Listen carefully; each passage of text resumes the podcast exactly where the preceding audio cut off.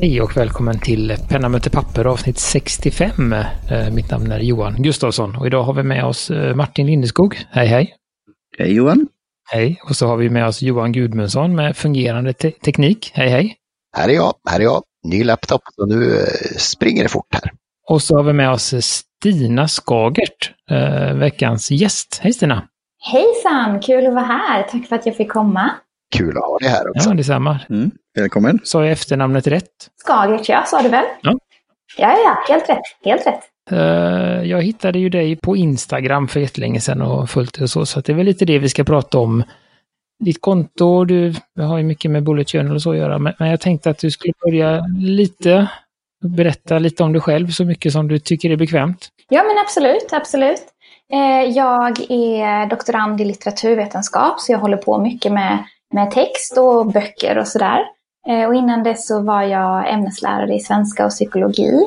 Och jag hittade Bullet Journal-systemet när jag höll på att utbilda mig. Jag var klar med min litteraturutbildning och så höll jag på att utbilda mig eller läsa in eh, till lärare. Så det var väl där allt började. Så hela min, vad ska man säga, hela min Bullet Journal-resa är ganska intrasslad med att först utbilda mig till lärare och sen så vara lärare lite men ändå vilja doktorera i litteratur och sen nu till slut då så, så får jag göra det som jag har drömt om.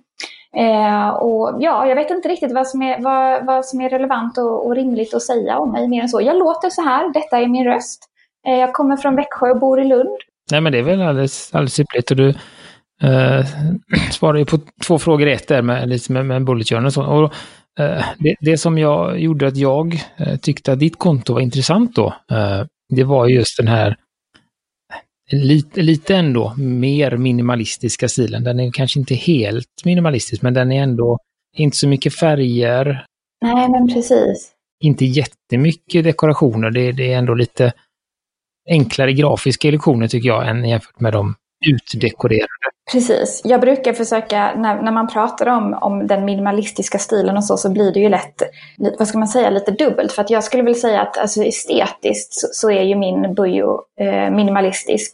För att den är ju i alltså, ganska mycket svartvitt och gråskala och ändå lite nedtonad och enkel och sådär. Men, men funktionellt så är den ju ändå eh, dekorerad och jag lägger ner mycket tid på den. Så att så den funktionell minimalism är det ju kanske inte riktigt. Men men ändå, det är ju inte, det är, jag ligger ju inte särskilt nära typ scrapbooking-trenden och inkluderar inte fotografi och sådär som vissa gör. Så att, ja, någonstans mitt emellan är det väl kanske. Mm, nej, för det, det, det är ju det som, som jag har läst, som ofta händer, är att man börjar eh, att läsa eller titta på eh, hur det funkar med, med Rider. Och sen så vill man titta lite själv och då hamnar man väldigt fort på eh, alltså Boho Berry och då är det liksom alltså jättemycket blommor och det är vattenfärg och det är, är brushes och det är liksom, det är det, och, och då blir det, oj, det blir väldigt överväldigande. Och sen i den här, då hittade jag ju ditt konto och då är det ju ett, som du säger, den är ändå eh, dekorativ men den är ändå lite så här tillbakadragen och det, eh, så. Ja men exakt, exakt. Lite, lite lugnare kanske. Hur, hur var den stilen du har nu? Har du alltid haft den stilen eller har du liksom testat med de här olika utbroderingen också? Jag, jag har aldrig testat särskilt, eh, särskilt mycket. Alltså om man säger att jag har, jag har väl några, några få um, sådana här washi tape som är som papperstejp som man kan använda som dekoration. De är också, um, de är också svartvita eller med lite gröna löv och sådär. Det är så långt jag har sträckt mig. Eller silvrig har jag också, men jag använder dem nästan aldrig. Stina, jag måste avbryta det där. Man kan ha dem på kuvert också, men inte enligt japanska postverket. Det fick jag lära mig efter. har, har fått Oj. sånt från Commodore. Jaha, ja, ja, ja, okej. Har du, men har du, hur kom det sig att, var, var, när märkte du detta, att man inte fick ha dem på kuvert? Ja, det var någon som eh, sa till mig detta. Det var ju, vad heter hon nu då? Ja, um, på, nu är vi direkt seglar vi iväg här, men eh, det var en annan gäst vi har haft. Erik K. Ja, men Erik K. Ja, ja, ja, det är min kompis. Okej, okej. Ja, precis. Ja. Världen är liten, men Göteborg är ännu mindre och Växjö och eh, söderut. Ja. Ja, men precis, precis. Mycket, mycket mindre. Ja, men Erik känner jag väl. Mm. Så det, nej, men det var väl så Martin, du berättade för henne att du hade ja, tejpat igen ett kuvert och då sa hon att nej, det där finns det restriktioner för i Japan. Så, du, uh, oh, så att, uh, ja. Ja, kom brevet fram då? Ja då, det gjorde det. Ja, ja, men det var bra. Det var bra. Det var väl det viktiga då. med lite mer lös, eh, löshänta här i, i, i Norden när det gäller Ja, dekoration av, av brev. Ja. Ja, precis, precis. Det måste ju vara lite att det inte får kladda iväg och klägga igen sorteringsmaskinen och sådär. Så det finns säkert sitt funktionella skäl och inte rent liksom, ah, får inte vara för estetiskt. Det, det är säkert funktionella skäl. Nej. Nej, det var safety också. Om man, om man trodde att man uh, verkligen att det här skulle inte kunna brytas upp eller sånt. Det var väl det också. Eh, Det var inte sec- security tape. Mm. Men väldigt fint. Och den, eh, försöka komma tillbaka till där vi var, den eh, stilen som du har om man säger så, vad, vad, vad har du, har du liksom kommit på den själv eller har du inspirerats från någon annan? Ja, gud, det där är så svårt att säga. För den har ju också, alltså, nu får ni tänka att jag har hållit på med det här sedan 2017. Och det som, det som händer är ju att man konstant influeras av, eh, av saker man ser och ja, men, olika grejer man vill testa och, och sådär. Eh, så som jag var inne på, jag har ju, jag har ju testat lite washi tape och jag har också, jag hade en period precis där i början, precis när, när jag hade startat så startade jag också en Facebookgrupp som heter eh, eh eller nej, det var inte jag som startade den, det var min kompis. Vi hade haft någon slags eh, uppstyrd träff genom en så eh, Sverige Bullet Journal-grupp så lyckades jag eh, ordna en liten träff i, i Lund i Skåne. Eh, och sen så startade vi en egen liten Skånegrupp. Eh, och där sågs vi ofta den sommaren 2017 och var ju helt inne i det här. Det var då, eh, då förstår ni, fanns inte ens Tombows Dual Brush Pens. Ni vet de långa med en brush tip och en vanlig tusch. De fanns inte ens att köpa i Sverige.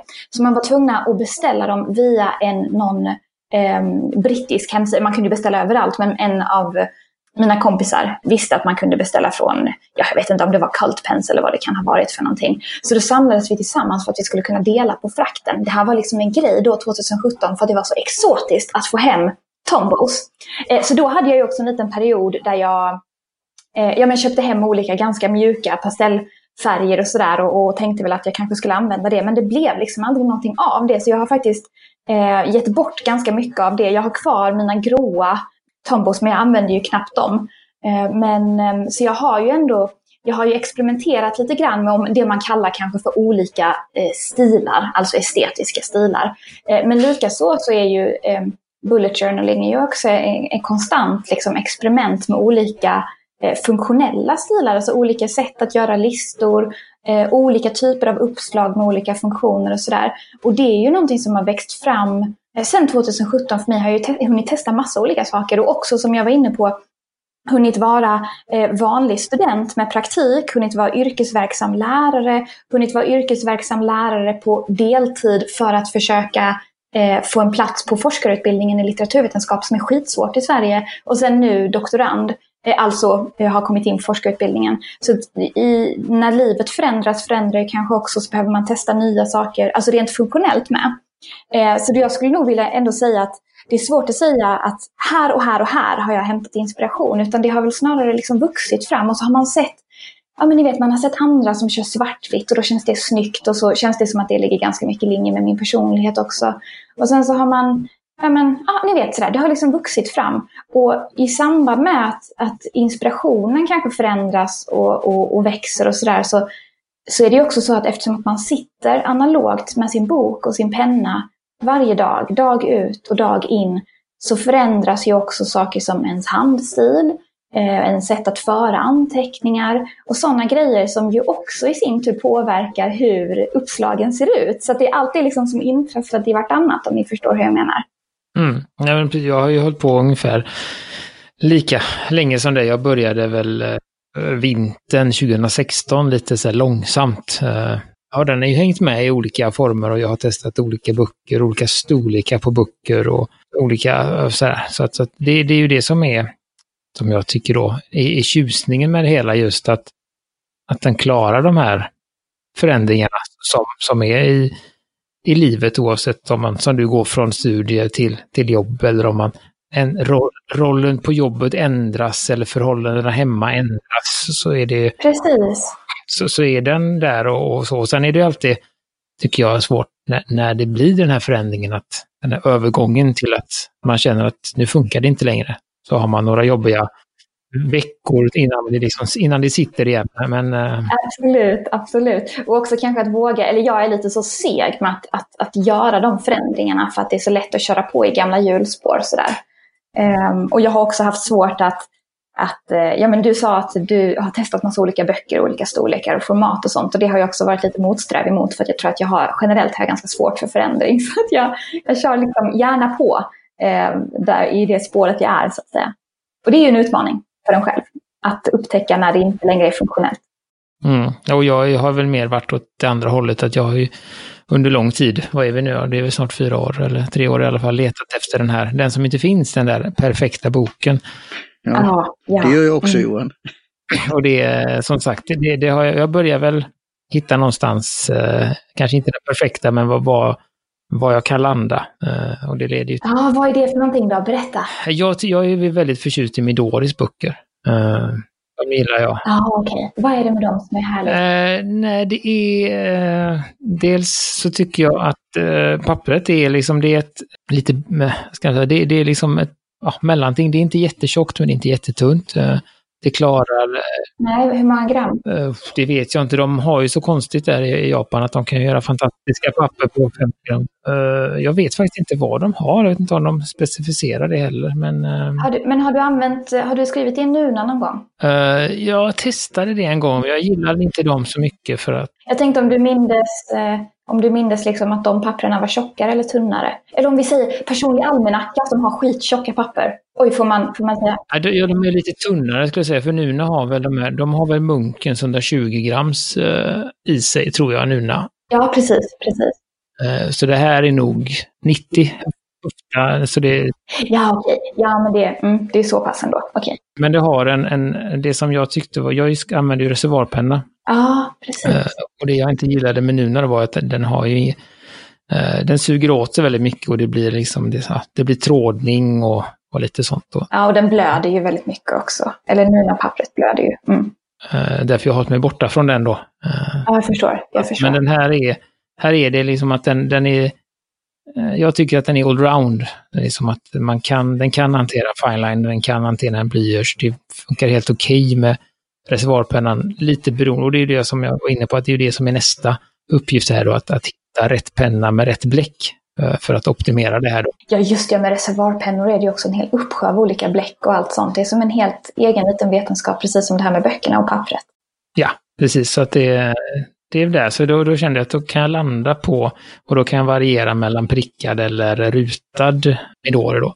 Den, den gillar jag. Sen är det lite andra saker. Det finns inga, den är liksom inte förberedd på något sätt, så jag får skriva sidnummer själv och jag får göra index själv och allt sånt. Men det, det får det vara värt. Ja, ja men precis, precis. Nej, nej, men hur, du har ju liksom nuddat lite vid det, men kan du liksom vara lite mer specifik på hur uh, din bullet journal har hjälpt dig genom livet, eller vad ska man säga, utan att få det att låta för grandiost? ja, men absolut. Uh, men den är ju, uh, alltså den, den hjälper ju till med det vardagliga. Alltså redan innan jag började med bullet journaling så använde jag min almanacka eh, som en att göra-lista. Eh, bredvid liksom att skriva in eh, föreläsningar och, och, allt vad man kan tänka sig, läkarbesök och sånt. Eh, så att jag hade alltid en almanacka med kolumner istället för, ni vet de som eh, har horisontell eh, layout. Det också. Men det kunde jag inte använda för att jag behövde göra den här eh, liksom vertikala att göra-listan varje dag. Så att jag hade ju redan någon slags eh, något slags behov av att punkta upp och skriva ner och få, få ner saker på papper och ut ur huvudet liksom, för att jag skulle, skulle känna att det inte blev för rörigt. Eh, och det här med att bocka av är, är något som är skönt för mig att göra för då, det blir också väldigt, eh, väldigt påtagligt vad man, vad man åstadkommer då kan man säga. Eh, men sen också så var det nog så att eh, om man eh, Ja, men om man, om man får vara så personlig så var det väl också så att jag råkade upptäcka Bullet Journal-systemet när jag var ganska, jag kände mig nog ganska vilsen då. Jag höll på att plugga till, till lärare och, och visste inte riktigt vart jag var på väg i livet och sådär. Och sen så blev det ju, i och med att det också är, jag vet inte om man ska kalla det ett ett intresse eller hur man ska liksom definiera det. Men, men som jag redan tangerade så, så, så i samband med att jag hittade Bullet Journal-systemet så hittade jag också en helt ny vänskapsgrupp. Eh, och liksom ett nytt sammanhang där jag fick eh, ja men ni vet, nörda ner mig i sånt som är härligt som papper och pennor. Eh, så det, det var, det, jag skulle nog ändå vilja säga att det hjälpte mig också på så sätt att jag, att jag fick ett, ett nytt eh, ett nytt sammanhang. Eh, alltså det sociala. Det, det, hör ni säkert också nu när jag pratar om att det är någonting som jag, liksom ligger mig varmt om hjärtat. Den här lilla gruppen som vi ändå, nu är vi utspridda över landet och ses inte lika ofta längre men en del av dem har jag fortfarande kontakt med och sådär. Och sen så har jag ju många vänner givetvis på, på Instagram också som jag pratar med och som, som jag kollar hur det är med dem och de kollar så att jag är okej okay och sådär. Så det är väl en del av det. Men sen skulle jag nog också mer specifikt vilja säga och framhäva att, att det, här, det är en, en stor vinst för mig personligen och hur det har hjälpt mig har varit att det här systemet har fått mig att börja eh, skriva också. Alltså skriva dagbok eller vad man ska kalla det. Eh, och att, att det får plats bredvid det här, eh, ja men ni vet, eh, den dagliga listan med saker som ska hända och saker som man ska åstadkomma och sådär. Att det liksom också hela tiden, man hela tiden backar tillbaka till reflektionen som, eh, som är i, i dagboksskrivande eller eh, det mer ehm, Oh, ja, jag, jag, gillar inte att kalla det meditation, men det är ändå lite mer meditativa som är att sitta och skriva om vad man tänker och vad man känner och sådär. Det har varit en stor vinst för att det tror jag inte att jag hade gjort. Alltså jag, tror, jag tror aldrig att jag hade fått in vanan att skriva dagbok om det bara hade varit en dagbok. Förstår ni hur jag menar? Det hade liksom inte, det hade nog bara aldrig hänt. Eh, och jag fattade inte hur, eh, hur viktigt och centralt det skulle bli för mitt välmående om jag, alltså innan jag började. Det är först när jag slutar, i perioder så slutar jag skriva dagbok i min bullet journal och då märker jag efter ett litet tag hur mycket jag saknade och hur mycket jag faktiskt behövde. Så det är ett annat sätt det har hjälpt mig på. Eh, förutom det där som jag tänker, som är giltigt för mig också, men som alla säkert säger att så här, det hjälper mig att organisera och strukturera min vardag och sådär. Det är också sant, men, men eh, det, de där andra bitarna tycker jag också är värda att framhäva för att de, eh, jag vet inte, och också hörni, är det ju lite så här att det, det är nästan lite som att eh, ehm, jag vet inte, man, man har så varma känslor för sin, för sin bullet journal. Det är nästan som, som en liten del av ens identitet. Jag tänker att jag, jag nog känner ungefär för mina böcker eller den, den aktuella boken som jag, som jag är i just för tillfället. Liksom. Sen så tar de ju slut och så köper man en ny. Men ungefär kanske som andra människor känner med sin smartphone att det nästan är som en, som en högre hand, som en förlängning av en själv. Förstår ni hur jag menar? Stina, det kanske kan bli som en, en film. De hade ju den här filmen en gång i tiden om, som handlade om eh, den dagliga kalendern. Alltså, det var väl, Filofax var väl eh, idén de hade då. Eh, och så försvann den och så vad hände då? Eh, och det kan väl bli så med en Budjo som du, eh, Bulletin Journal eller någon annan form av kalender eller anteckningsbok som du vurmar för och eh, har dina tankar eller skriver ner dina tankar om den skulle komma på drift.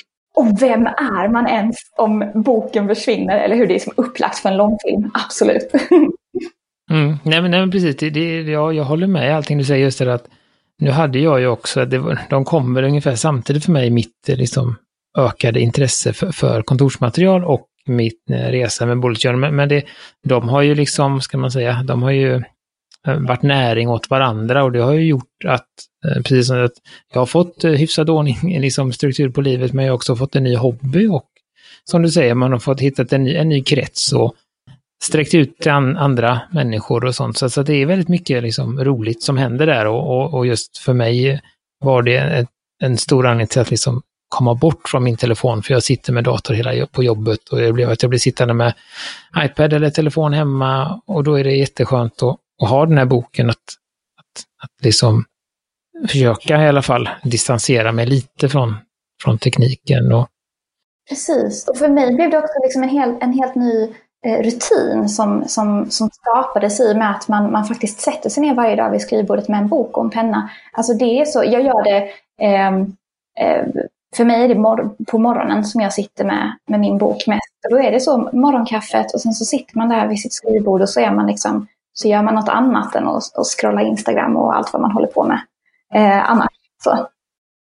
Och, och där, där kan vi gå in lite på det som sagt, du, du lägger ju ganska ofta upp en, en story med, i en, en, liknande miljö kan man väl säga med din, med din bok och en kaffe och ibland så lyxar du till det med en liten chokladbit har jag sett. Så att... Det gör jag nästan varje morgon, men det är så att den inte, jag orkar inte alltid lägga den på ett litet fat så att det blir tjusigt, utan ibland ligger bara chokladpaketet där till vänster på skrivbordet och hamnar inte med på bild istället. Nej, just, nej men det är bra. Då, då, får man ju, får ju vi som följer dig en lite mer, ett, ett, lite mer sådär att, att du lyxar till det ibland.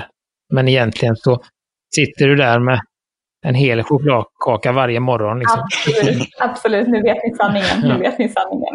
Men hur, hur, är det där, eh, förut eh, när det gäller till exempel kaffet där då, hur, hur noga är du med märke och, och, sånt där? Och är du, är du lika, liksom, lika nördig på kaffet så att du står och gör sån här droppkaffe en timme innan eller hur, hur ser det ut där?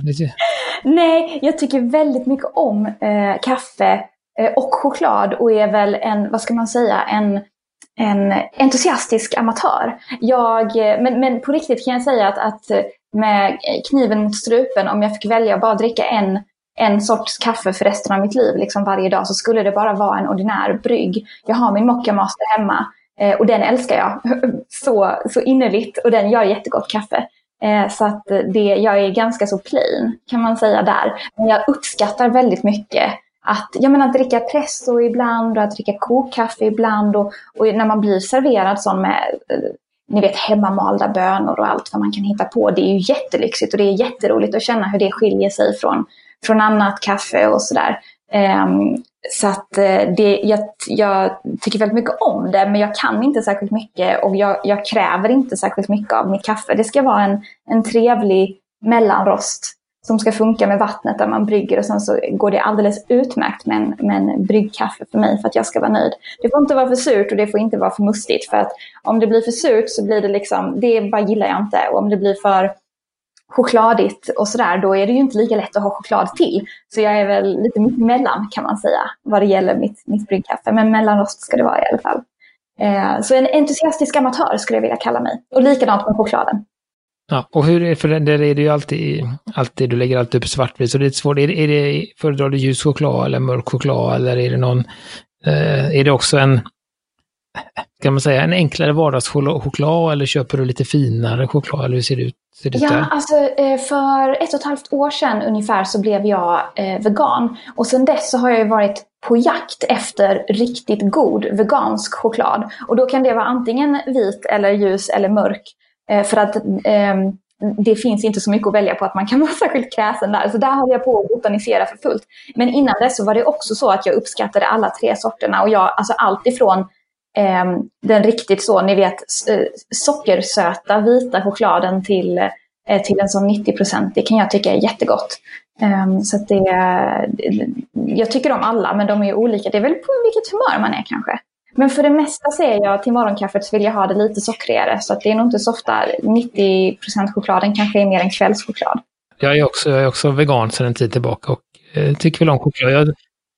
Har du något tips? Eh, ja, det har jag säkert. Vi kan väl ta det um, sen. Eller inte. Ja, jag kommer, vi tar det sen, men jag kommer flika in här nu Stina och Johan och Gudmundsson där som sitter och väntar på vilken dryck han har.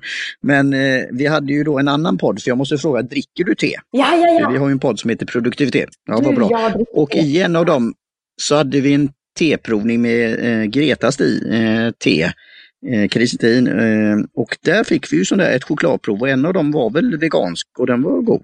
Så vi får ta reda på vad det var för sort. Ja, men det finns som sagt, det mycket, den, mesta, den mesta mörka chokladen är väl vegansk utan att den liksom... Nej, eller man får vara lite försiktig med en del märken faktiskt, för att det är ganska många som slänger in lite mjölkpulver. Men, men om man köper lite finare så är den ju eh, allt som oftast. men innan vi kommer ifrån eh, ämnet, så där, mjölkchoklad, alltså så här typ 30-40-procentig, har man då liksom kakaosmör istället för att balansera upp eh, det mörka då, eller hur, vad fyller man ut med? i veganchokladen liksom?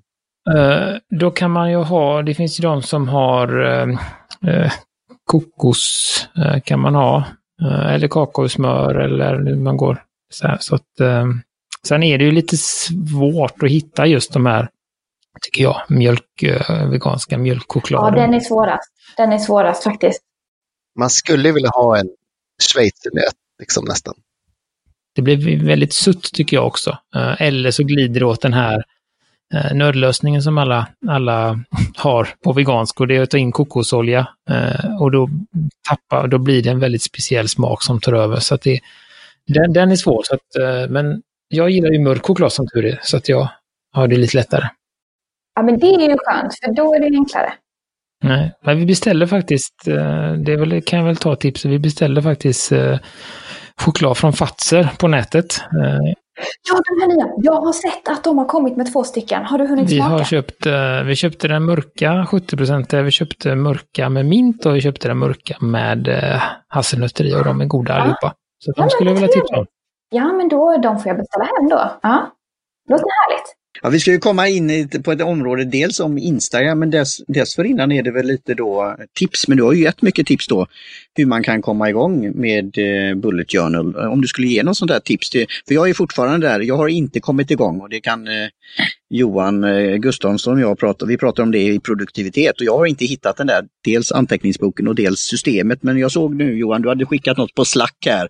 Det enklaste eh, systemet man kunde använda, så det ska jag kolla in.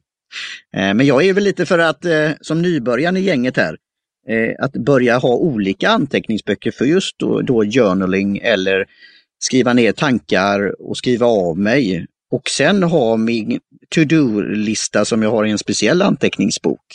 Eh, som heter Word, eh, som jag då kan, som är en cirkel där jag kan trycka en punkt, en, en cirkel om det är extra viktigt och sen ett streck om det, jag har börjat både åt ett, åt streck åt andra hållet så det blir ett kryss, att jag är färdig. Och det känns ju bra.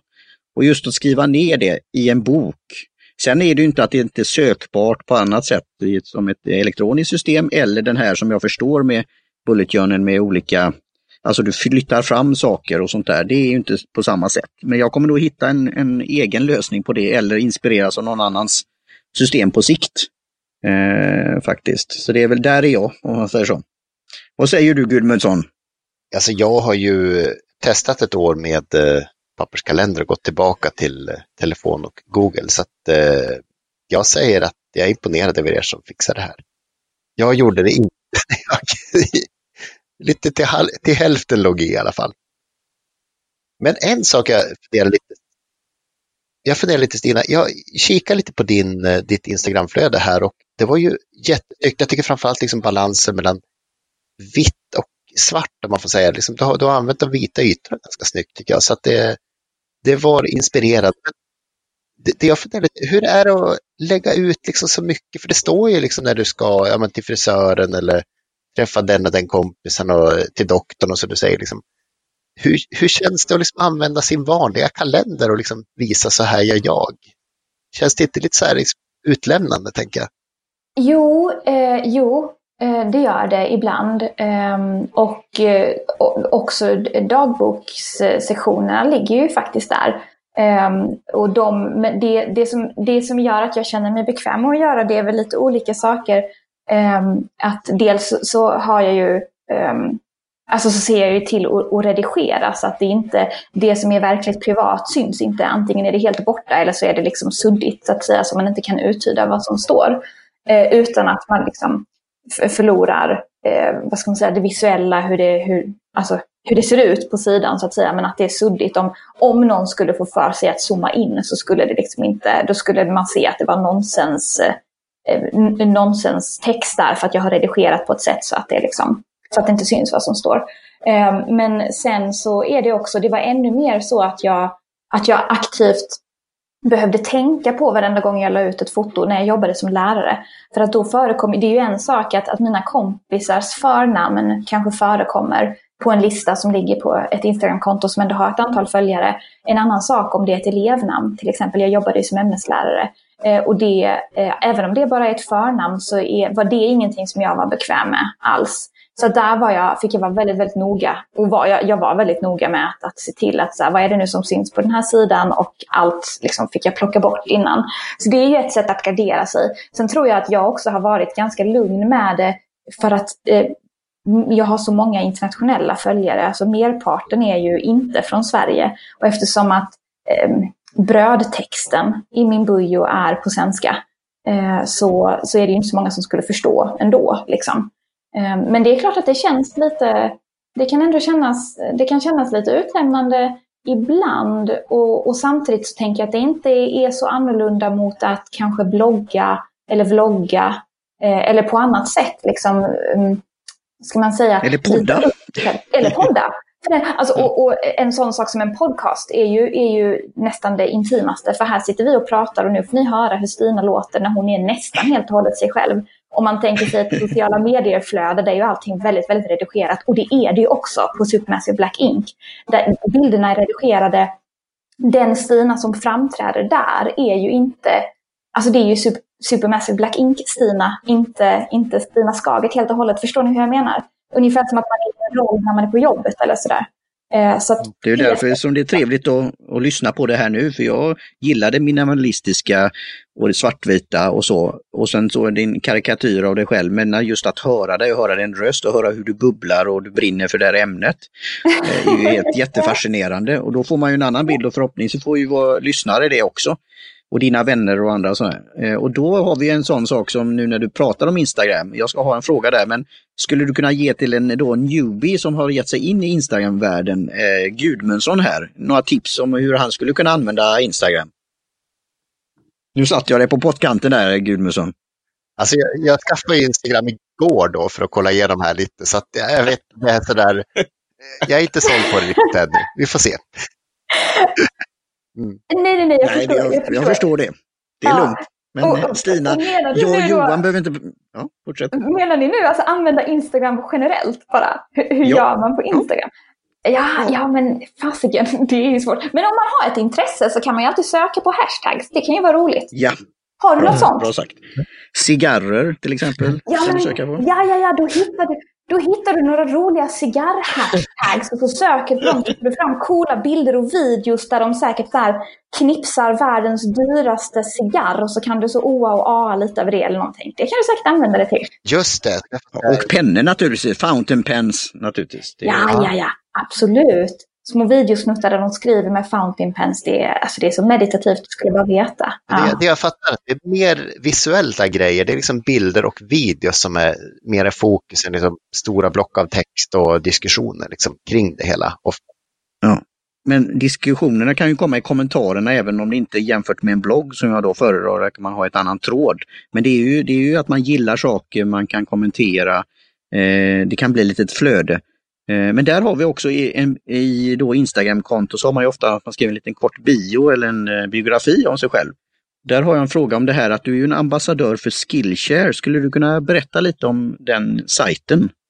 Ja men absolut, det kan jag berätta eh, lite grann om för att jag skulle inte säga att jag är den mest aktiva ambassadören. Det måste jag villigt erkänna ändå. Men Skillshare är som en, eh, som en eh, sida där folk lägger upp små eh, utbildningsvideo eh, serier eh, om allt möjligt. Alltså allt från marketing till brush lettering eh, och, och, till fotografi och allt möjligt finns där. Matlagning, allting. Eh, och då är det så att man eh, kan bli, men till skillnad från typ Youtube som är en eh, där, där det också ligger liksom gratismaterial kan man säga och där eh, de som, som skapar ehm, eh, videorna blir betalade på andra sätt genom reklam och, och genom Eh, ja men ni vet hela, hela den industrin med affiliate links och allt, så, så är det så att på Skillshare så betalar man ett medlemskap. Eh, och då får man tillgång till alla videor eh, som, som ligger där. Och det som jag kan erbjuda då är att genom min länk så får man prova det två månader eh, gratis eh, och se om man gillar det. Eh, så att eh, det är så det är med den länken och mitt Skillshare-ambassadörskap. Har du skapat någonting material där, någon kurs om, om till exempel bullet journaling eller har du några idéer om det och kanske göra det?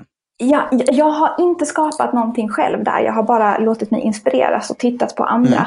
Mm, eh, och, men, men jag, har, jag har en, någon sån vild fantasi om att jag ska bli en eh, videograf också som skapar eh, bullet journal-relaterade videor. Men jag har inte riktigt kommit dit än på de här tre åren, så vi får väl se om det händer. Det är det där väldigt gammaldagsa motståndet mot att jag knappt ens kan hantera liksom iMovie på min Macbook Pro. Eh, och jag vet, alltså för kidsen på jobbet när jag jobbade som lärare var ju proffs på det. Och jag förstod inte liksom, om de kan det måste jag ju kunna lära mig, men så har jag inte riktigt tagit tag i det än. Du kan få hjälp av eh, Gustavsson, han är en eh, fena på detta.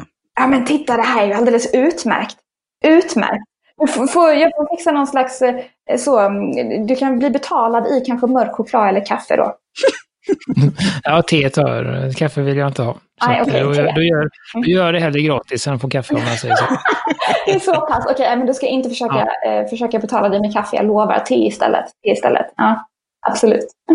Så, eh, tillbaka till, till Instagram Gramkonto. Eh, jag är inne och kollar lite här och så. Men, eh, och som du säger, du, du startade, när startade du, du detta ungefär? Eh, det var bara några månader efter jag hade börjat, så det måste ha varit ja, någon gång sommaren där. Kanske sommaren 2017.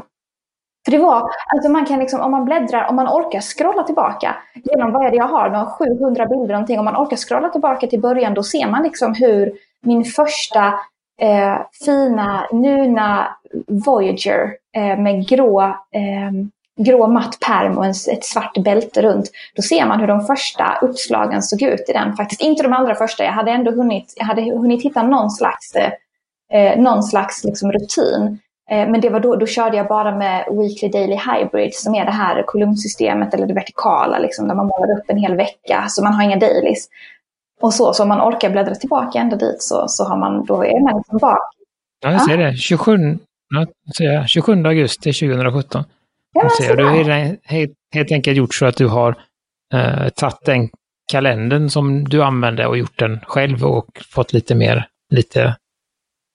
Eller du har utgått ifrån, för du sa ju att du hade en, en förtryckt kalender, så du har liksom inspirerats av den och sen gjort det lite till ditt. Ja. Mm, ja men precis, för där i början så var det ju jäkligt läskigt och, och, och liksom överge hela det. Och jag är också en väldigt, väldigt visuell person.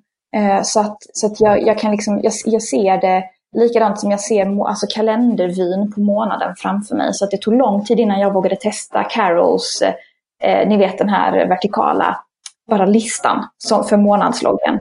Eh, eh, det tog, eh, tog flera år innan jag, ja, det var väl för något år sedan i hear you. Det är därför jag inte, alltså jag inte, jag, jag är väl där eh, och famlar. Nu har jag också en bok som jag skriver, får skriva datum och så eh, för hand, alltså den här japanska eh, Stalogy. Eh, men jag är inte i Budju än och jag har gjort olika försök. Men eh, ja, det, det är någonting där. Men det, det här är ju väldigt inspirerande att höra. Jag har en fråga där igen då med Instagram. För på den här korta tiden, ja det är ju några år, men alltså du har ju en väldigt imponerande följarskara. Eh, har det liksom var det från 0 till 100 direkt eller har det utvecklats med de här träffarna? Eller har du någon funderingar och tankar på detta? Lite reflektioner? Ja, nej men för en del, en del konton är ju sådana att de blommar upp. Liksom det, alltså det kan nästan gå inom loppet av några veckor så går de från 0 till 10 000. Så var det aldrig med mig utan jag har haft en ganska så stadig, Eh, liksom stadig tillväxt hela tiden under de här eh, åren. Som har väl, eh, det, det går, går, mer och mer långsamt kan man säga. Eh, och det vet jag inte riktigt vad det handlar om. Men det är väl också för att det finns fler och fler bujokonton och hela Instagram blir väl mer och mer mättat. Men, men det har aldrig varit någon sån eh, liksom boom, eller vad man ska säga. Utan det har bara stadigt liksom tickat på. Och jag tänker att eh, att det kanske också handlar om att jag med, med, med några, några korta eh, få liksom, eh, uppehåll på några veckor när livet har varit riktigt skakigt. Så förutom det så har jag ju ändå kontinuerligt lagt upp grejer och liksom checkat in eh, med alla och, och, i stories och i inlägg och, och liksom fortsatt. Eh, så det, det kanske hänger lite på det också, att nu är det ju ändå några år som jag har befunnit mig i, i den virtuella liksom, eh, i den virtuella världen och varit en, en pålitlig kanske källa till förhoppningsvis inspiration eller bara som någon slags eh, något sällskap eller vad man nu tänker sig att, eh, att eh, ett, ett konto man följer erbjuder. Så. Så det kan ja. men det är ju svårt att spekulera kring såklart också. Det är ju... Men det är intressant att höra eftersom jag är rådgivare inom nya medier så tycker jag det är spännande att höra det och, och hur jag själv använder det av olika konton och, och kommer prata om det. Och detta har ju lite med, med just det här, både att vi är digital värld men också att vi har analoga verktyg och, och, mer och mer funderar jag på det här och reflekterar. Och faktiskt då använt då Instagram till det genom att skriva saker för hand och sen ta en bild och sen kanske lite underfundig alltså text. För det är ju det här hur man, att, som du säger, att, att uh, vad kan man säga, vem är du och eh, vad du bjuder på och sånt här och du vill vara personlig men du kanske inte alla privata detaljer, men just hur man kan göra det på ett litet eh, raffinerat sätt också. Eh, och det har jag eh, kommit mer och mer och det kanske är den, allt som har ränt nu runt om i världen. Och även nu i sommartid och så att du kanske reflekterar på det, för det ser man med andra som säger ja, nu så har vi semester så nu ska jag stänga av, du vet så här. Men det är svårt att komma ifrån det helt och jag kan inte det eftersom jag då jobbar med det här internationellt. Eh, jag får vara liksom uppkopplad eh, varje dag. Men jag gör det på mitt sätt då, alltså väldigt flexibelt. Men det, det var hör, kul att höra. Eh, din, och där finns ju en fråga här som Johan och Johan vill prata om också, det här med eh, på, på engelska och språket och sånt också. Nej, men det blir lite, lite, lite liksom tanken, eh, vad tanken var med kontot. Att var det att du kan man säga, ville du starta ett inspirationskonto eller ville du bara dela med, med förstår du skillnaden? Nej, alltså, jag förstår, jag förstår. Eh, jag delar ju med mig med mina bojor ibland också, men jag har inte riktigt lika många följare som du. Eh, och det har ju inte varit mitt mål heller. Eh, så, så, så att det, är det det här, har du haft det här i sikte hela tiden och är det, och eftersom du också då kör på engelska, hur, hur var liksom, kan du berätta lite om tankarna med det och så? Ja men absolut, jag, jag, sitter här och ler nu för att det är så, jag är så van vid det. Så min handledare, eh, när man är doktorand så har man ju en handledare som man träffar liksom, och eftersom att jag då eh, då, då tar jag med mig min bujo till vår, till vår handledning och så antecknar jag analogt. Det är ju liksom, det är mitt verktyg snarare än att jag tar med mig min jobbdator, min jobblaptop. Eh, så att hon har ju liksom sett och så minns jag, jag minns så tydligt hur hon, hon kommenterade så här, ja och du skriver på engelska också, för hon såg väl någon sån lite större titel och jag bara, va? Gör jag? Ja, just det, det gör jag ju. För att jag är så van vid att, som ni, som ni säger, att, att liksom ramverket är, är på engelska. Men det är så, jag reflekterar inte ens över att jag, att jag byter språken, att jag har, det, jag, jag, vet inte vad jag ska kalla det, men så jag säger brödtexten, alltså att jag har dagboken och att göra-listorna på svenska, men så har jag det, det som är lite mer eh, rubriker och så eh, på engelska. Det är liksom ingenting som, som jag ens tänker på längre, så att jag blev så, när hon sa det så var det precis som att Ja, men ja, just det, så är det ju faktiskt. Jag gör så också faktiskt. Eh, jag skriver mycket då på engelska och det är ju för att jag studerat och jobbat i England och Amerika. Eh, men, men sen är det ju då också att vilka du har som kontakter och, och på olika sätt och vis. Men det blir ju det här att blanda då ibland. Ja, precis. Vilket precis. kan bli roligt. Så ja, det, men precis. Ja. precis. Och det, Ehm, det, jag tror att det, det, började väl så att jag tänkte att jag skulle ha den mer på svenska. Ni får ändå förstå att jag är svensklärare. Jag har ändå någon slags kärlek till det svenska språket och tycker att det är någonting som, som är fantastiskt på många sätt. Men då blev det där precis i början att då, skulle, då, då, behövde jag liksom förklara i min caption hela tiden, alltså den lilla texten som ligger under bilden, så behövde jag förklara att ja, här står det då tisdag på svenska, det är Tuesday. Och det, alltså, förstår ni, att det blev liksom ett extra steg i att få, eftersom att följarskaran och de jag började följa och började snacka med från början, det var ju nästan inga svenska eh, konton alls, utan det var ju bara internationellt. Så blev det som ett, som ett extra extra steg. Och jag, jag har för mig, alltså om jag försöker minnas tillbaka så var det nog lite grann så att jag mer och mer liksom fasade över det. Och jag har fortfarande så att om jag har ett uppslag där jag har två sidor på mig, då kan jag ibland skriva, om ni tänker er en future log, alltså en framtidslogg, så kan jag skriva future log till vänster och framtidslogg till höger, så att jag blandar språken på det sättet. Um, men det har nog mer och mer fasats över till engelska för att liksom slippa det mellansteget. Men från början när jag skapade kontot Ehm, då tänker jag mig att jag inte hade någon klar bild över vad det skulle bli. Eh, jag tänkte bara att gud, det finns ju andra som lägger upp det de, det de ritar, vad härligt. Och så minns jag att jag skrev i den här svenska Facebookgruppen så att vad tycker ni ska jag liksom, då var inte den lika stor som den är nu eh, heller, så att den var lite mer eh, intim eh, och, och, och, så. Ehm, nu har jag inte varit där inne på länge så jag vet inte. Men skitsamma.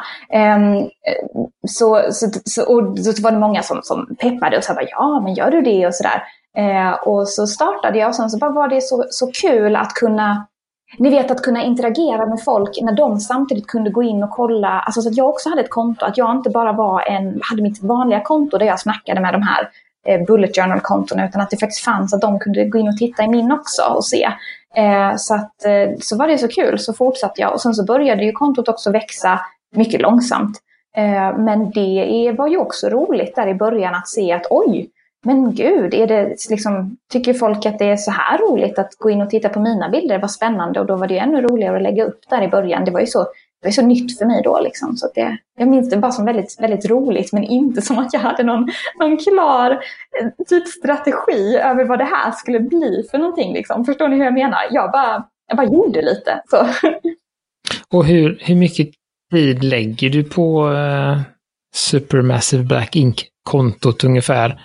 Jag tänker med dels hur mycket uh, du sitter och, och, pratar och svarar på eventuella frågor från följare och hur mycket tid du lägger på dina foton och stories. Om du tänker liksom, försöker en hufta en snitttid per dag eller per vecka? Ja, eller något det är du... så svårt.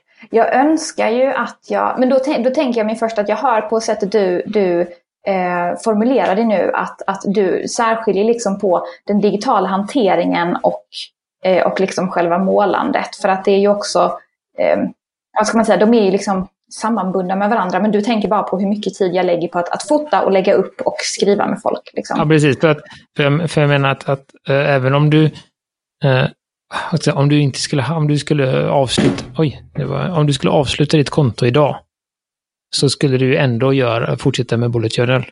Precis, precis. Och de, på samma sätt, och de skulle ju liksom ta lika mycket tid. Mm. Så, så det är liksom den Instagram-specifika digitala delen liksom.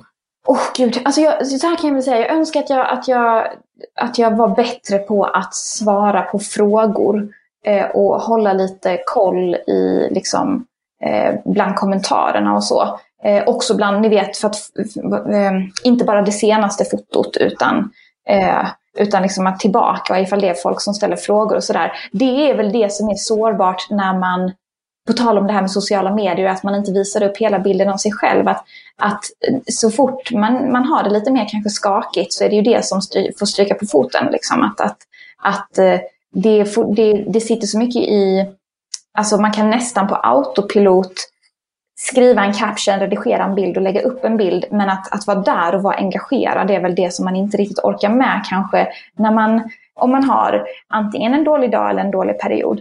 Men ehm, men alltså jag skulle önska att jag var bättre på det. Men om man tänker sig det här med att fota och, och redigera bilder och lägga upp. Det går ganska fort för mig. Um, så att den biten tar inte så lång tid.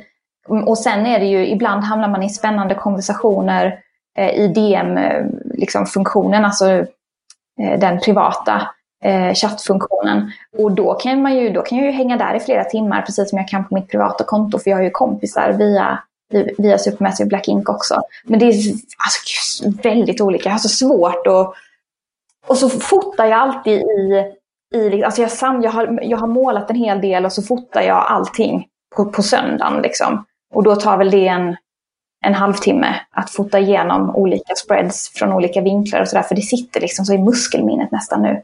Däremot att filma tar ju lång tid. Gud vilket projekt det är. Jag önskar också att jag la upp mer filmer. Alltså den, man kan filma i, det är en ganska stor trend in, i bland Bullet Journal-konton att man filmar i realtid när man målar upp spreads. Men det är jobbigt tycker jag. för det tar så lång tid och är så, eh, det tar ju bort det meditativa.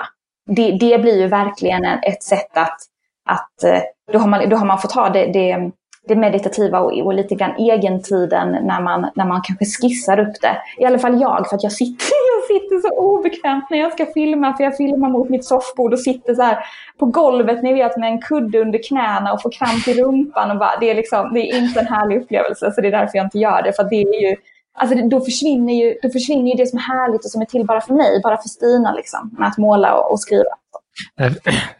För det kan jag tycka, jag var ju inne eh, lite mer, jag hade en period för ett tag sedan just när jag kände att nej, men det hade varit kul att lägga ut lite mer och vara lite mer delaktig i den här. Men då kände jag att, att, att det tog för mycket, som du säger, av den här funktionen med Bullet Journal. Att det blir att, att det blev att jag skapade saker eller gjorde saker i min Bullet Journal för att ha någonting och för att ha något innehåll och, och då försvann ju huvud syftet. Så, så att Precis, då, så det där är det farliga alltså. Mm. Uh, har det blivit så att jag lägger ut väldigt, väldigt sällan. Uh, nu tror jag inte jag lagt ut på jättelänge. Just för att fokus ska vara på, på rätt sak. Ja, men precis. Och det är samma sak med mina, mina kaffestories. Då är det ju så att, att de knäpper jag ju av, de kaffebilderna som jag tar varje morgon. Det gör jag på men 30 sekunder, en minut. Och sen så låter jag mobilen vila och sitter och dricker mitt kaffe och skriver. Och sen när jag är klar med det, då, då går jag och redigerar och, och lägger upp dem. Så att det är liksom, jag, jag skyndar liksom undan det där eh, på morgonen och så att jag sen kan ha min rutin som är helt frånkopplad Instagram och, och sociala medier och sådär, där jag bara sitter med boken.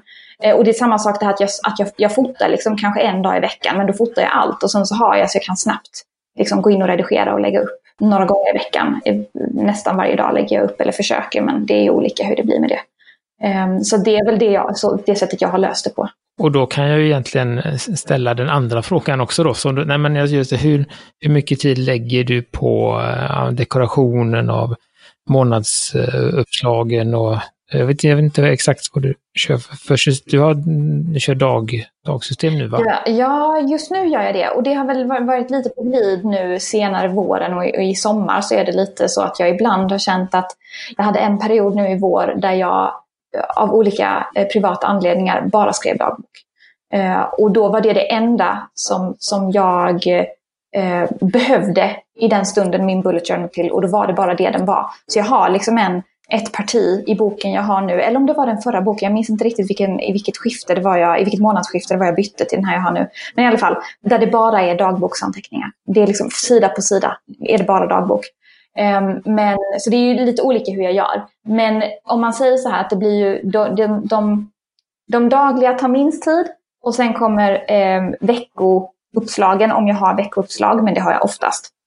Uh, och sen kommer eh, Eh, loggen som ju är det riktiga månadsuppslaget kan man säga. Det tar ytterligare lite längre tid. Och sen har jag ju infört ett system och det här, här kan vi verkligen snacka om att det inte är funktionellt utan bara handlar om det estetiska. Där jag också har någonting som jag på engelska kallar för eh, monthly cover.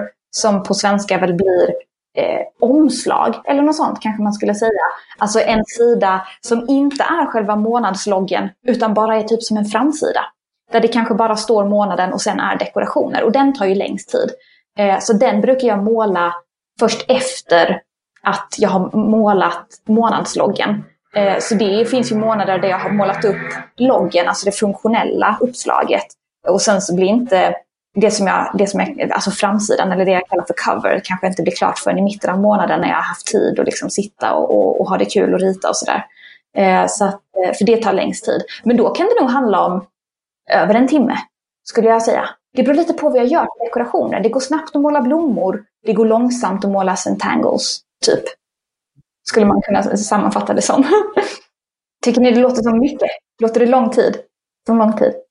Det låter som en hobby som är obetald och tar lång tid. Det är väl som vanligt tänkte jag säga. Det beror på hur mycket man har runt omkring. Ja, ja, ja i och för sig. Mm. Men jag funderar lite, för som du säger, när du sitter med din handledare och plockar fram din eh, bullet journal sådär, får du, eh, är det liksom ett är folk väldigt intresserade när du plockar fram den? Att du lyckas liksom övertyga folk att testa sådär i, av, av de du träffar varje dag som inte redan är frälsta då för att ni, ni har eh, det som intresse gemensamt? Så. Ja, jag skulle, nog, jag skulle nog inte säga att jag någonsin har försökt få någon att testa faktiskt. För jag, eh, det, det, Dels så tror jag, och det här, det här låter ju helt knäppt med tanke på att jag har ett Instagramkonto, men jag skulle nog faktiskt säga att jag kan nästan bli lite obekväm om de blir för närgångna med boken. Um, och det handlar väl om att jag också har dagbok där i. Liksom. Um, jo, att de vill läsa precis och titta hur du gör och sådär. Ja, men precis, precis. Eh, men, men också så, så ehm, så det man ofta får höra är ju bara att det är väldigt fint men att de inte riktigt förstår syftet. Alltså att, att de, de kan vara så här förundrade. Så här, Oj, wow, vad är detta? Och jaha, är det som en kalender? Och vad fint du målar och sådär.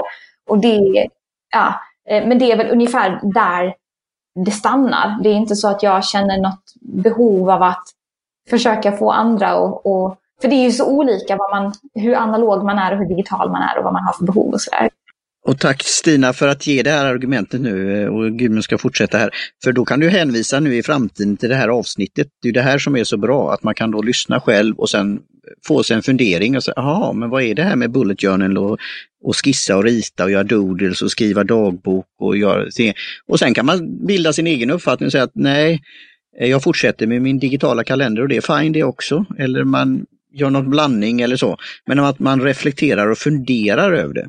Eh, så jag tycker det är jättebra att, att du inte liksom säger ja, nu, måste, nu måste du börja med det här eller så här. Utan det, och det kan bli lite nära, även om du är öppen så är det ju lite att man själv väljer det då. Så jag tyckte det var en, ett bra svar. Så Gudmundsson, nu får du fortsätta.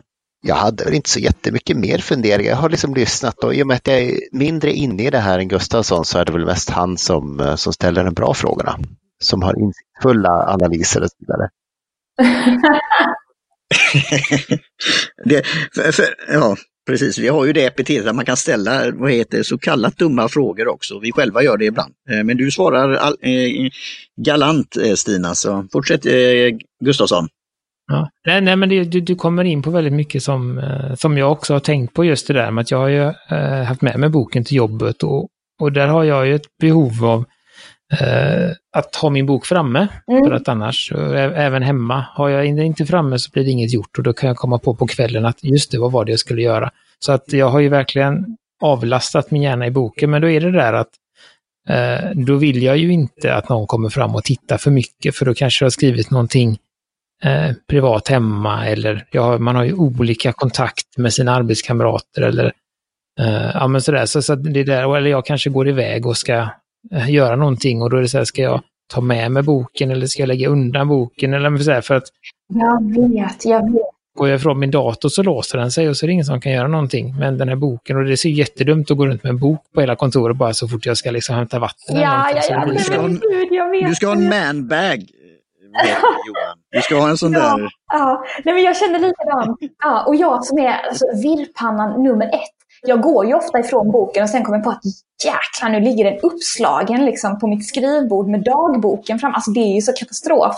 Eh, men så jag gjort faktiskt, när, nu är det ju okej för att nu sitter jag ju på ett låst kontor med bara mina, mina kollegor som jag litar på liksom, och, och som aldrig skulle ta sig att gå och bläddra i den. Men när jag jobbade som lärare, då var jag ju den tönten som gick runt och tog med mig boken överallt. Alltså ni vet, jag skulle ut i klassrummet för att hämta typ gem till kidsen. Jag bara, boken ska med. För att det var, det, den lämnar man ju inte eh, obevakad i en högstadieskola kan ni tänka er, när man har hela sitt liv där i. Liksom. Och det är ju som sagt, det är, så många, inte, inte så många ändå, om man går ut i, kan man säga, i det vanliga samhället, som har den här som har det här intresset och, och, och som vi pratade om, alltså just kan förstå hur, som du säger, liksom hur mycket Aha. den här bo, lilla boken, hur mycket den betyder och, ja, precis, och precis. på olika sätt. Alltså, Aha. dels liksom värdesätter man ju hur den ser ut rent liksom utseendemässigt och man har ju ändå valt den typen av bok och man har valt och, liksom, ja, lagt mycket tid, som du säger, på att illustrera. Man skriver ner, öppnar sig och skriver ner sitt liv på olika sätt i olika skeden och sånt. Så att det syns ju inte på utsidan när den är stängd hur otroligt mycket den betyder och hur mycket den kan avslöja. Då, så att eh, då blir, kan det som säger, se lite dumt ut att det går en person och bär på en anteckningsbok hela tiden. Mm. Liksom. Men det får på något sätt bli en trademark, för vad ska man göra? Liksom? Den är ju, ja. Ja, jag, vi pratar ju om en film. Nu har jag en idé för en framtida podcast. Som vi, får, vi får sälja den idén till någon, eh, Johan och, Johan och, och Stina här. Eh, för det här är väldigt eh, ja, spännande område faktiskt. Ja, men jag, jag tänkte så avsluta lite här, men vi har ju pratat om det, jag tror du har nämnt det, men vi kanske ska förtydliga här. Vilken anteckningsbok är det du föredrar? Jag skriver i och använder Nuna. Nuna by Brandbook. Och jag har storlek L. De har märkliga storlekar. Jag vet inte om en L motsvarar en kanske B5 storlek eller något liknande, men den är bredare i alla fall. Eh, mer åt det fyrkantiga hållet än en eh, A5-bok. Eh, och det som är speciellt med Nuna är ju att de har ett annat avstånd mellan eh, prickarna. Eh, för de är prickiga och alltså har dot grid. Och de har ett annat avstånd än de flesta andra böcker. Det är de enda som har det vanliga, eh, om man tänker fyrkants... Vad, vad, heter det? När det är... Alltså rutade. Herregud. Eh, de, de, har samma avstånd som, som ru, rutorna i ett vanligt rutat anteckningsblock. Eh, och det mm, tycker jag väldigt mycket om med de här böckerna. Så jag använder Numa. Och, och vad, vad har du för uh, favoritpenna eller har du någon favoritpenna som du inte kan använda eller, eller är det dina favoritpennor du använder? Eh, jag har ingen favoritpenna som jag inte kan använda i Nunan. Den, är ju annars, den har ju annars ett klurigt papper som vi har varit inne på för att det är ju, eh, det fjädrar sig och det blöder ganska mycket för att det inte har det är liksom inte glatt utan det suger åt bläcket direkt. Eh, så det är det luriga med pappret. Men jag kan använda mina favoritpennor i den och det är eh, Unipins Fineliners eh, som är sådana fälttipp, tror jag, eller vad det heter, pennor. Ehm, Alltså inte kulspets i alla fall. Eh, och där använder jag 01 och 02 mest. Alltså på storleken på, på spetsen pratar jag om nu. Um, och sen har jag som, som eh, vad ska man säga, min arbetshäst är faktiskt, vi pratade om Eriko innan, det är hon som har introducerat mig. Så det är en penna som heter Juice Up och då har jag storleken 03 som är den eh, smalaste. Och det är en metallspets som jag klickar fram här nu ifall ni har något litet klick. En metallspets med svart bläck Eh, och rikt, den är riktigt, riktigt tunn. Så att den är, jag skulle säga att den motsvarar en 005 i fineliners eller kanske till och med en 003. Eh, men den här är, eh, eftersom att det är en metallspets, så är det mycket, mycket svårare att eh, slita ut spetsen som man ju annars gör med, med fineliners kanske när de är så himla tunna. Och det handlar ju om att min handstil har krympt så mycket sen jag började med bullet journaling. Så jag skriver så eh, otroligt litet nu faktiskt. Alltså mina bokstäver är så små helt enkelt så att jag behöver riktigt tunna spetsar för att det inte ska liksom, ja, ni förstår. Ja, men vi har ju faktiskt fått varsin ja. sån tror jag va? Uh, ja. Gudmundsson fick en ah. Josef. Ja, ah, ja härligt. Vi, så så vi, har, ja, vi har testat lite och så. Och det är som du säger, de är jätte, jättebra när man skriver pyttelitet. Ja, precis. precis. Det är väl min, min liksom, korta recension av dem. Och jag kan se att, att, att de kan vara bra också när man skriver på japanska. Eh, med japanska tecken och sånt. För det eh, märkte jag när jag försökte lära mig det och skriva med vanlig penna, att det är så många streck till slut så blir det bara en blob. Och då kan en sån väldigt tunn penna ändå göra. Så, så att, eh, mm, de, är, de är trevliga. Och sen då, det här har vi ju varit inne lite på, men, men har du provat reservoarpenna? Alltså jag har provat lite grann, men de gör mig lite nervösa. Eh, eller de gör mig lite nervös för att jag är rädd att eh, förstöra spetsen. Och sen så har jag inte hittat någon som, som har liksom, där det blir så, så, så tunna streck som jag vill ha. För det känns som att då, även de som är eh, som, som har, oh, gud, nu vet jag inte ens vad det är för storlekar, men, men jag tror att min mamma har haft någon kanske en lammi eller någonting och så har det varit typ storlek S eller vad det nu kan vara för någonting. Eh, men som ändå har känts så himla himla tjock så att det, liksom, det, har inte, det har inte tilltalat mig.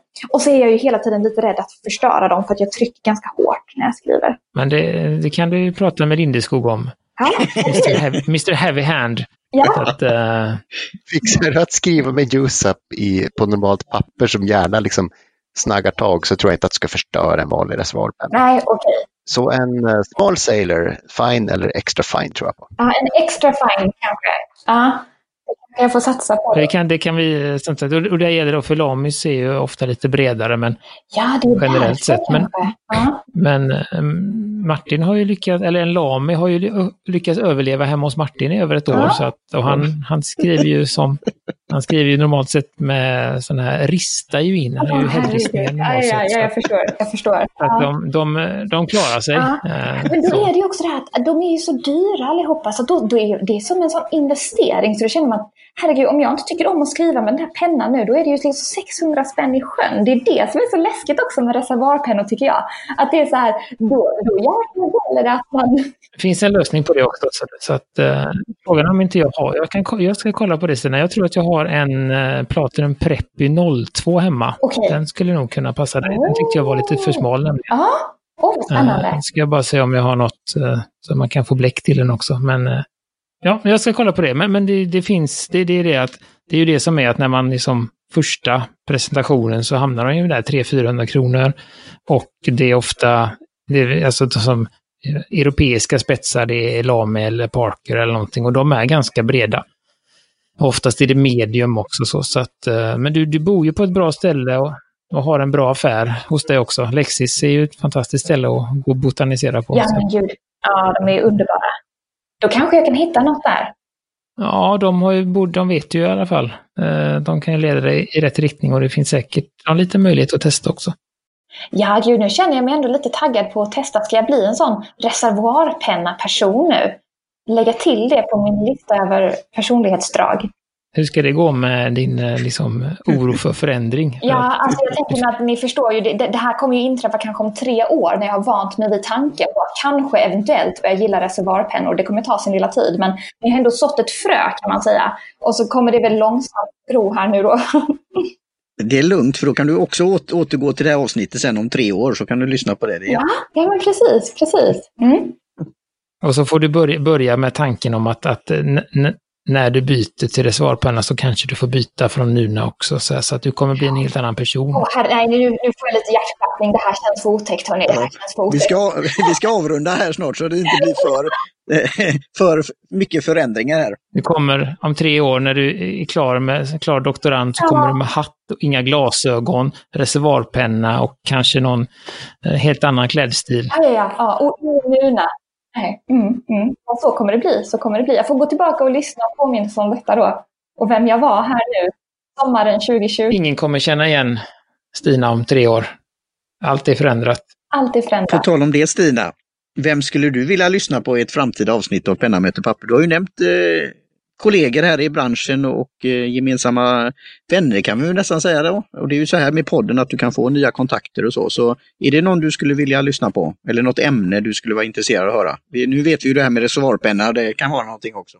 Ja, men jag tänker mig, alltså dels skulle jag vilja att eh, ni om typ två år spelar in ett avsnitt och ser ifall alla har blivit eh, liksom att ni intervjuar varandra och alla har blivit så konverterat totalt till bullet journal-systemet och kanske till och med åt det scrappiga hållet och ser sådär, jäklar, jag har fått igång med washi och, och fotografier och allt möjligt.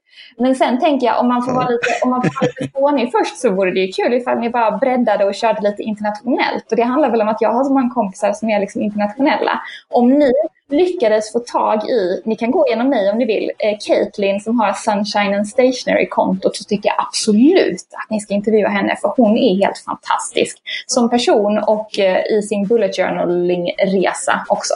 Så det tycker jag inte att ni ska utesluta även om det behöver bli ett avsnitt på engelska.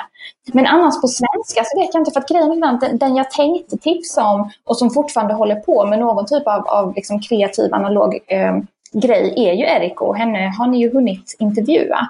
Eh, så att, eh, ja, så det, det, var annars mitt, mitt, eh, någon som jag skulle vilja lyssna på, men det har ni redan hunnit med. Så annars så vet jag inte faktiskt. Nej, men vi, vi har ju faktiskt att vi har gjort fem internationella avsnitt på engelska där vi har pratat med Senast var det ju Stuart Lennon från Neros Notes som, eh, och vi har pratat med Peter, eh, Peter Koval på Berlin Notebooks och vi har pratat med, vad är det vi har pratat med, Konrad och Aga på, vad heter de? KWZ. KWZ, ja. Eh, och vi har pratat... Ink. Vi har pratat med Mo på Dingbats och sånt, så att det är inga, inga det är inte jättelångt till att... Och eh, ben, Benupen. Just det, Kate på Benupen. Så det är inte jättelångt till att eh, eh, prata med henne. Så det ska vi, eh, ska vi göra.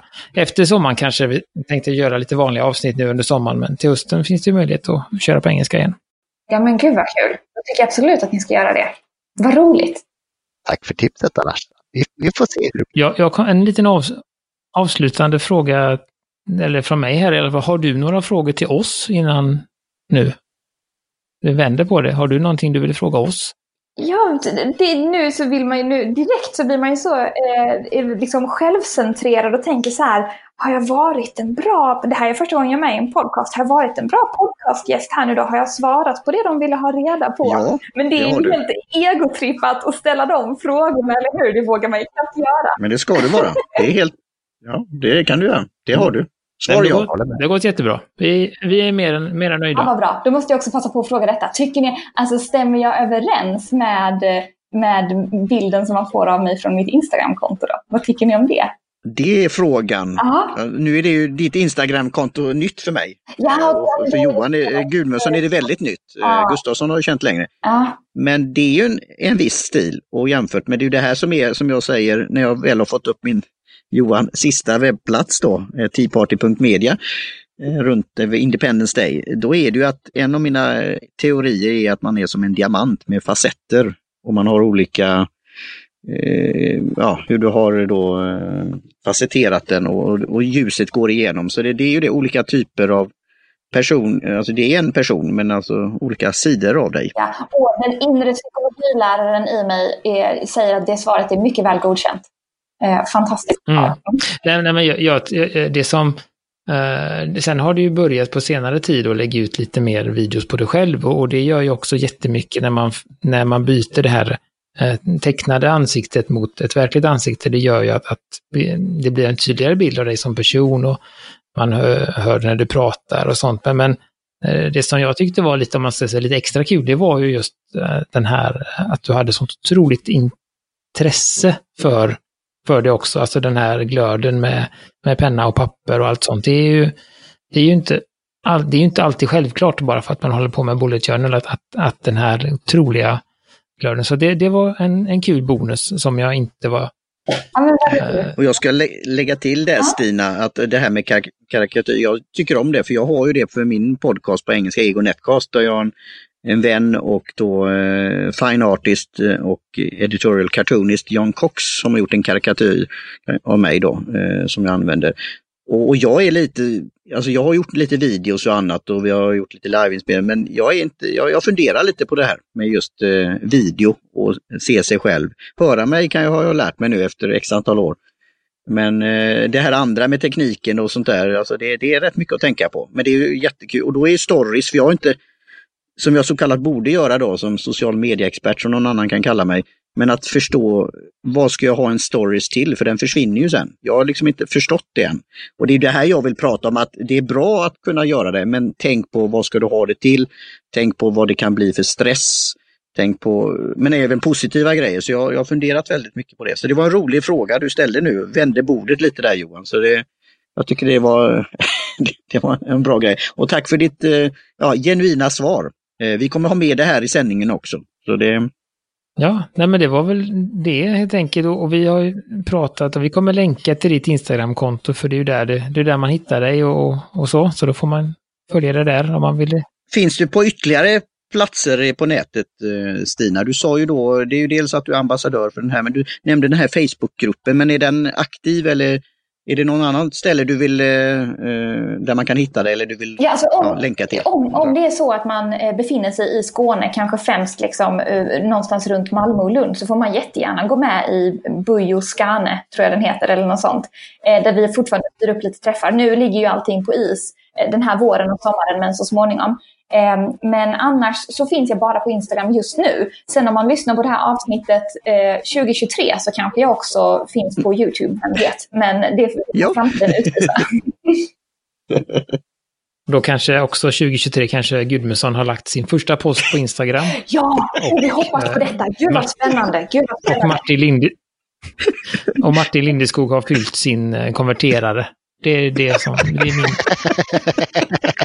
min spårdom för 2023. Ja, det, det blir bra. Ja. The optimist, Gustafsson.